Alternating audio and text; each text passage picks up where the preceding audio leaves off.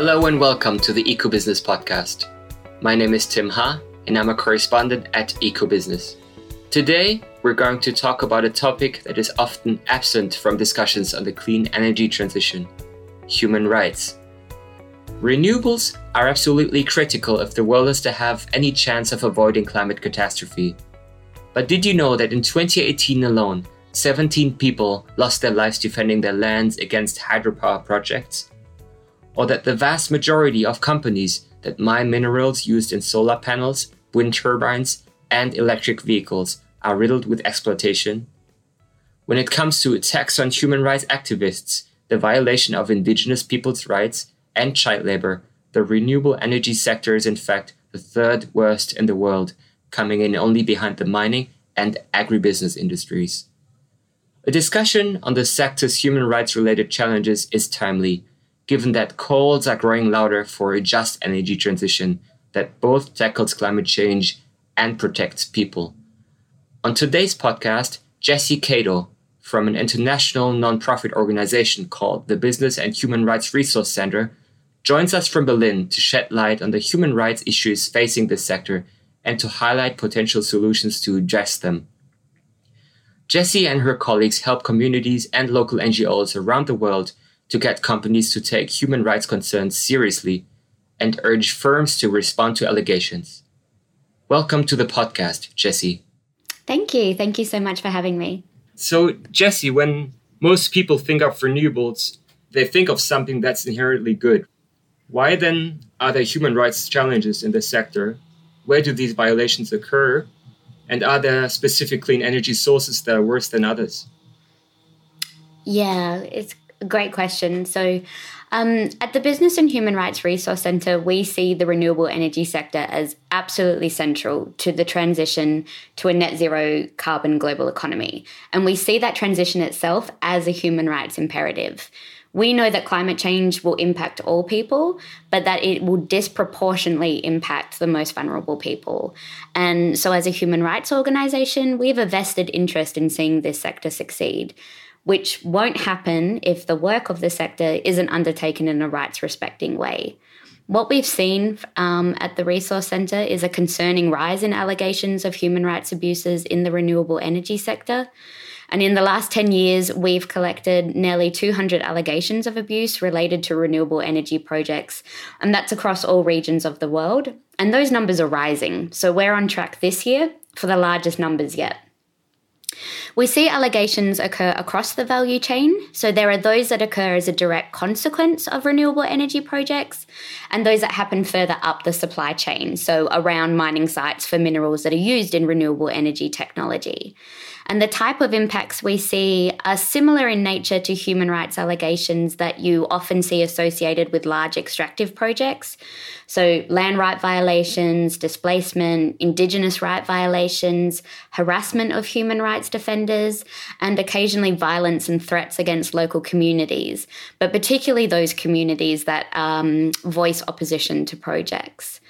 Um, as I mentioned, allegations happen in every region, but Latin America stands out as the highest amount um, where we see allegations, and uh, Latin America represents 61% of our allegations globally. And we also see it across um, both um, all the five subsectors of renewable energy. So, wind, solar, bioenergy, geothermal energy, and hydropower. However, hydropower is the subsector that has the most allegations. Um, it's important to note that there is debate about the inclusion of hydropower in renewable energy. Um, given the negative ecological and climate impacts of these type of projects. But we choose to include it um, not just because many investors and governments consider it renewable, but so that we have scrutiny on this subsector to monitor human rights considerations in addition to the environmental considerations. All of that being said, it's important to note that there's no region and no energy source that has zero human rights allegations. Um, another similarity when comparing large grid scale renewable projects to extractive projects is that they often have a significant land footprint and really long supply chains.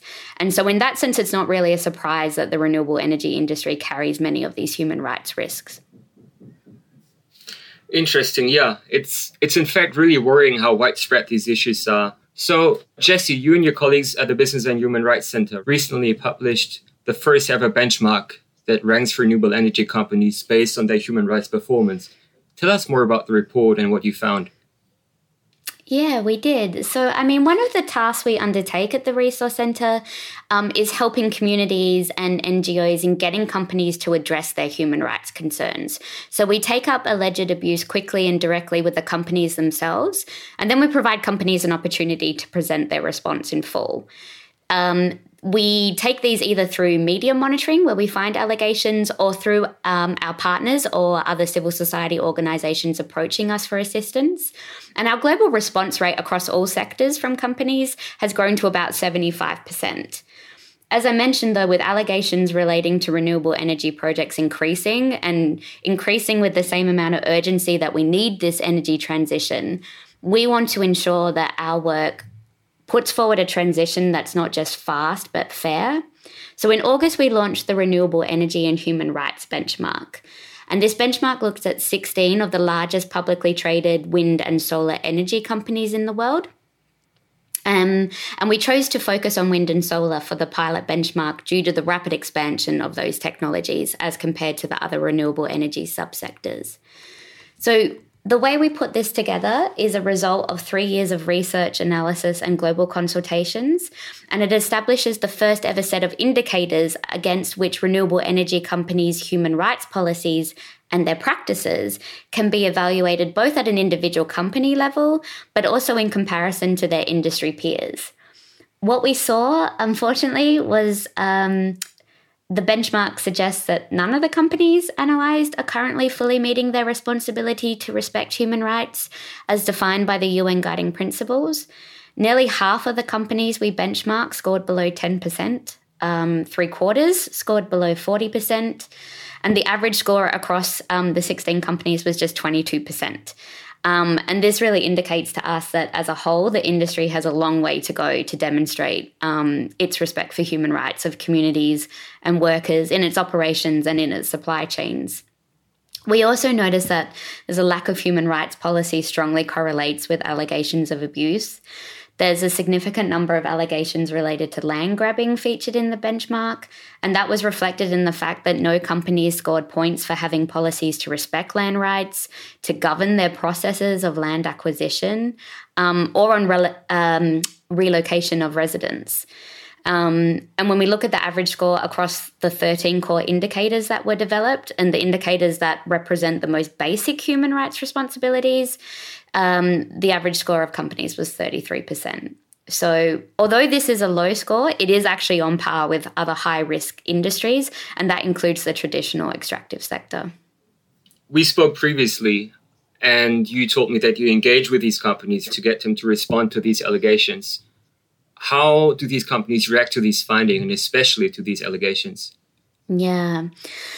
Um, I mean, one of the reasons we put the benchmark together is to provide a roadmap for the renewable energy industry to better understand their human rights responsibilities, um, but also to encourage them to start adopting policies and practices that can help prevent abuse. Um, and as mentioned earlier, the company outreach is a central part to our work. So, allegations of human rights violations is not something that has been time specific, it occurs regularly. And we always approach the companies at the time to give them a right to respond to these allegations. Because that's that way of working within our organization, none of the allegations that were collected by the benchmark were new to the companies in the sense that we hadn't previously approached them to respond to this. Um, and we did get responses back once the um, benchmark was launched to the benchmark itself. Um, there were certainly companies that didn't agree with their scores, um, and there were companies that chose not to engage with the consultative process. One of the companies covered felt that it didn't acknowledge other public commitments they have to upholding human rights standards. Um, but they were also a company that didn't respond to multiple contact requests we made to them. Um, I think overall, though, more companies saw it as a positive and as an opportunity to improve. Um, one of the reasons for that, I think, is a lot of companies actually like benchmarks because it gives them an opportunity not only to see how they're doing, but how the competition is doing. So it actually has like a positive flow on effect of creating a race to the top for these companies. And we definitely saw that in some of our feedback where um, companies were pleased with where they had um, placed, while also acknowledging that it was helpful for them to identify specific areas they needed to improve on. Or one company said it was going to help them mature their human rights response, which I think was really great feedback when you acknowledge that the renewable energy sector is a new sector. Um, we've also been told by companies um, that it's a useful tool for them um, not just externally but internally, so that um, you know uh, the staff that sit within the sustainability sector or um, were part of the involvement with the benchmark methodology are able to take this um, to other staff and to senior leadership and promote changes and improvements to human rights policies within the company. Um, and lastly, I think we've already had um, companies ask when we, uh, sorry, companies asked when we will run it again. Um, and so we feel that it was really well received by that fact as well. It's really good to hear that they welcome that feedback and that input and that they've obviously begun to take these issues seriously.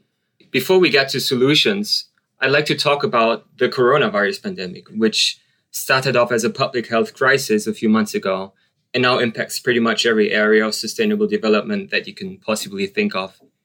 So, given that countries are pretty keen to restart their economies, um, has COVID 19 had any impact on human rights in the clean energy sector at all? It's definitely had an enormous impact on the mining sector as a whole. Um, and it's had an enormous impact, um, you know, as most people are aware, on every sector. Every year, the Resource Centre takes up hundreds of grassroots allegations of co- corporate human rights abuse. Um, and what we've seen over the pandemic is that this has been magnified many times over. It's from multiple sectors facing various issues from unpaid wages, um, severance pay removal to union busting. Um, and the mining sector hasn't been immune to any of those there was a report published by a coalition of civil society organizations, and it was called Voices from the Ground How the Global Mining Industry is Profiting from the COVID 19 Pandemic. And it used case studies to analyze and identify key trends in the mining industry's response. And what it found was that mining companies are ignoring the threats of the pandemic and continuing to operate, but also that mining companies and governments are using the crisis to secure regulatory change that favors the industry. Um, and part of that was uh, part of that report was bringing um, allegations to the company. So there were 22 companies named in that report that the Resource Centre followed up with, and only six of them didn't respond. But I think while the pandemic is still ongoing, it's really just reinforced the urgency and necessity um, of building global economic systems that are both equitable and sustainable because it's just highlighted the unequal practices um, and the injustice that is um, underlying a lot of the sectors. Right. Let's hope that some of these some of these ideas are actually put into practice that have come up during the pandemic. Absolutely. So, so let's talk about solutions. As you mentioned, companies currently lack the policies needed to identify, avoid, and remedy human rights violations. So, could you talk about how better corporate policies could actually help to tackle these issues? Yeah, for sure. I mean, firstly, um, you know, the UN guiding principles um, state that companies need to identify, um, prevent, and mitigate um, any adverse human rights impacts um, through effective human rights due diligence. However, one of the things we really strongly support at the Resource Centre is a mandatory human rights due diligence system. Um, the, e, uh, the EU has plans to develop um, a legislative proposal uh, by 2021 and that will require businesses to carry out due diligence in relation to potential human rights impacts, uh, to environmental impacts, and that will be in their operations and supply chains. So for us, this is a huge step in stopping irresponsible companies from creating unnecessary harm. Um, and it also massively increases their risk from negligent or unscrupulous behaviour. In renewable energy specifically, um, companies that work in this space are often interested in this topic anyway because they see themselves as having a social mission. They want to do good. Um, and therefore, you know, mandatory human rights due diligence gives them an opportunity and the guidance um, to put in place strong procedures to address those risks before they cause harm to affected communities and to workers. But I think when you're speaking about companies, the other um, stakeholder to mention is obviously investors because they play a really important role too. Um, they have a pivotal role in shaping the transition to low carbon economies. And it's up to investors as well to set the expectation for companies that they need to respect human rights and they need to engage with meaningful. Um, uh, have meaningful engagement with communities, and it's not optional. And they must challenge the companies that are doing too little in this space. There's also like an enormous amount of international initiatives um, from the public sector, the private sector, coming from international financial institutions that provide financial support or logistical support or technical support to renewable energy projects. And they can use that influence as well to require companies to have strong human rights um, and adopt stronger measures. Um, it's not only a moral issue when looking from the business perspective and the investor perspective, um, it has a cost to companies and investors when they don't follow due diligence. There's an example um, of a wind farm in Kenya, uh, the Kinangop Wind Park. And that was planned to come online by mid 2015 and provide electricity to around 150,000 homes by 2018. Um, however, it was cancelled because of disputes around land compensation, fears of forced displacement, issues um, related to environmental or health concerns, and it led to a lot of local protests. And eventually, the local community actually just filed a lawsuit to stop the project until the company had been able to answer their questions.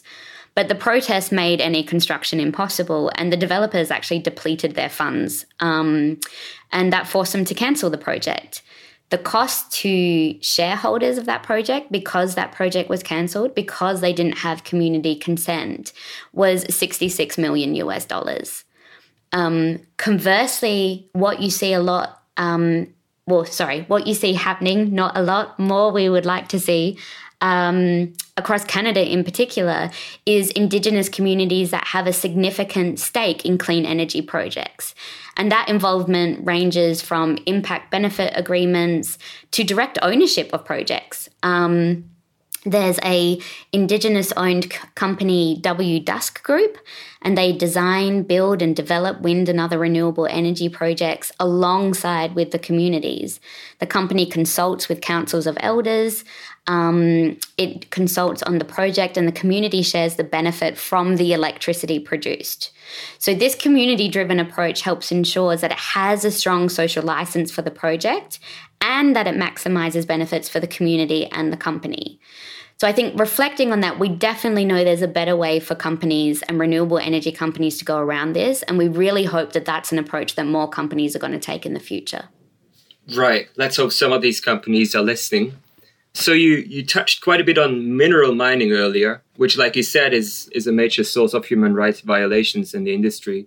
Another report that your organization released last year also warned that this is just going to get worse. That's because the demand of minerals used in solar panels, wind turbines, and batteries for electric vehicles could actually increase ninefold by 2050. So, what are current approaches and frameworks that seek to prevent exploitation in these mines? Why aren't they working? And what could be done to improve them? Yeah, I mean, it's a great question, and I think it's an obvious question of why aren't they working? Um, but it's fair to acknowledge that there are actually like there are a huge amount of approaches. There are global approaches like the UN Guiding Principles or the OECD due diligence guidance um, for responsible supply chain of minerals from conflict areas. There are also mining specific mechanisms. So there's the Initiative for Responsible Mining Assurance or IRMA, or the Extractive Industries Transparency Initiative or the EITI, amongst many others. And then there's also certification schemes for different commodities, um, like Coppermark. So it's not that they necessarily aren't working, and all of these initiatives help raise the bar on global standards. It's just a really complex area, and it isn't solved by one action and that's why it's important to keep monitoring the entire value chain. Um, I think addressing the voluntary nature of some of these mechanisms is important. And again, that's why we push for mandatory human rights due diligence, because it requires companies to ensure that human rights abuses are not happening along their supply chains. And it leads to more transparency and accountability in what is notoriously opaque complex and often massive supply networks. Um, some of your larger global motor vehicle tech brands can have up to 15,000 suppliers. So the complexity of supply chains is also part of why some of these aren't or haven't maybe had the success that people want to see. Um, there's a growing acknowledgement that that complexity plays a huge role in allowing human rights abuses to continue and in remedying the situation, mapping those supply chains. So there's more coverage now looking at critical bottleneck minerals such as cobalt and lithium, but actually the array of minerals needed to produce these technologies is much broader. Mapping supply chains um, and bringing more transparency to supply chains is daunting, but it is absolutely necessary if we want to see success in stamping out these violations. Um, and it's not just civil society, um, business and investors have shown strong support for these regulations. A lot of companies support mandatory regulations not just for their own assurance in how they operate and assurance to their stakeholders, but it does level the playing field, um, particularly around these really valuable minerals. It stops more unscrupulous companies um, undercutting others, and it provides equal access to to these minerals, but a fair playing field for everyone um, to be opening their supply chains to scrutiny. So, due diligence is definitely the first step. Um, if we look at the renewable energy benchmark, however, we have an indicator on risk identification and mitigation in mineral supply chains, and none of the companies actually scored points on that indicator. So, a lot of work still to be done there. Indeed, yeah. And I guess the fact that many of these minerals are mined in countries that are politically fragile doesn't make it easier either, right? No, absolutely.